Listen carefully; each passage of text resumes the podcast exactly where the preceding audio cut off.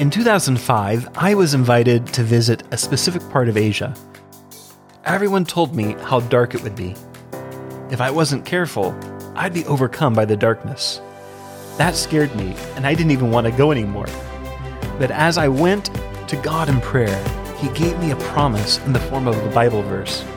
Psalm 33 5. It says that the earth is filled with the goodness of God.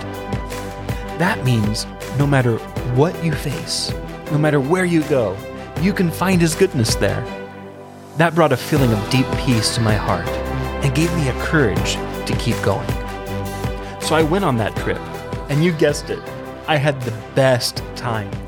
Literally around every corner, I encountered the goodness of God. We saw miracles and healings, we saw hearts awaken, and God used that very trip to launch me into what I do with our organization, Love Fest Global, today. But it wasn't just me on that trip. There were others too.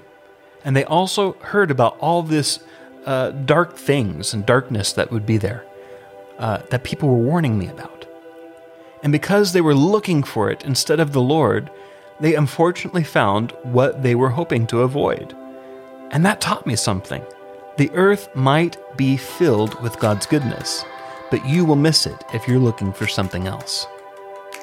I think it's the same with life, too.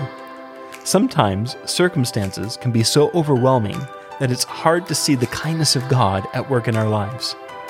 During that trip, Psalm 33 was a signpost for me, directing and pointing me to the goodness of God.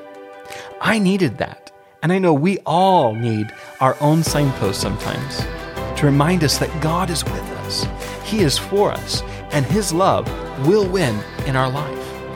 And that's what Where Love Always Wins is all about. In this podcast, you'll meet real people who have encountered the extravagant kindness of God in their lives, despite the craziest of circumstances.